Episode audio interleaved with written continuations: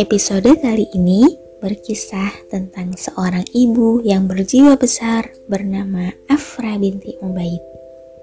Ia hidup di zaman Rasulullah Shallallahu Alaihi Wasallam dan dikaruniai tujuh orang putra dari dua pernikahan. Sebuah pepatah Arab mengatakan bahwa seorang ibu adalah madrasah pertama. Jika engkau mempersiapkannya, maka engkau telah mempersiapkan generasi terbaik. Begitulah Afra binti Ubaid dalam menekuni perannya sebagai seorang ibu. Ia mendidik putranya dengan menanamkan nilai-nilai luhur, sehingga mereka tumbuh dengan mencintai Allah dan Rasulnya. Terbukti, dari semua putranya yang selalu berada di barisan terdepan dalam membela Allah dan Rasulnya, ketujuh putranya berhasil mendapatkan gelar kemuliaan di sisi Allah, yaitu mati syahid. Bahkan, dua di antaranya berhasil membunuh Abu Jahal.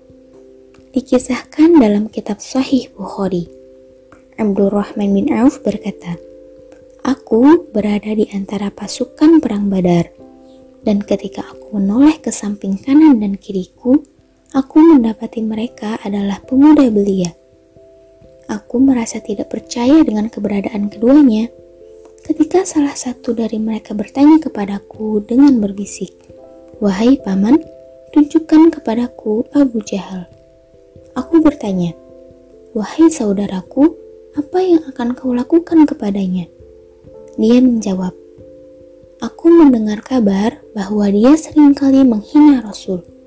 Maka aku berjanji kepada Allah, jika aku melihatnya, aku akan membunuhnya. Anak yang satu lagi juga mengatakan hal yang sama kepadaku. Abdurrahman bin Auf berkata, Keberadaan keduanya sangat membuatku bahagia. Lalu aku tunjukkan Abu Jahal kepada keduanya. Kedua anak itu melesat bak burung elang untuk kemudian membunuh Abu Jahal. Kedua anak Belia tadi adalah dua putra Afra. Melihat putra-putranya ikut serta dalam berbagai peperangan dan bahkan gugur di dalam peperangan, tidak menjadikan Afra binti Ubaid putus asa dan bersedih hati. Rasa tegar dan tabah Afra binti Ubaid dalam menerima kematian putra-putranya di medan perang dalam membela Allah dan Rasul menjadikan ia wanita hebat berjiwa besar. Sebuah kemuliaan dari Allah Subhanahu wa taala dikaruniai tujuh orang putra yang bergelar syahid dan menjadikannya dijuluki sebagai ibunda para syuhada. Masya Allah, sahabiah yang sangat luar biasa bukan? Semoga kita semua bisa meneladani kisah dari ibunda Afra binti Ubaid. Sekian, sampai jumpa di episode berikutnya.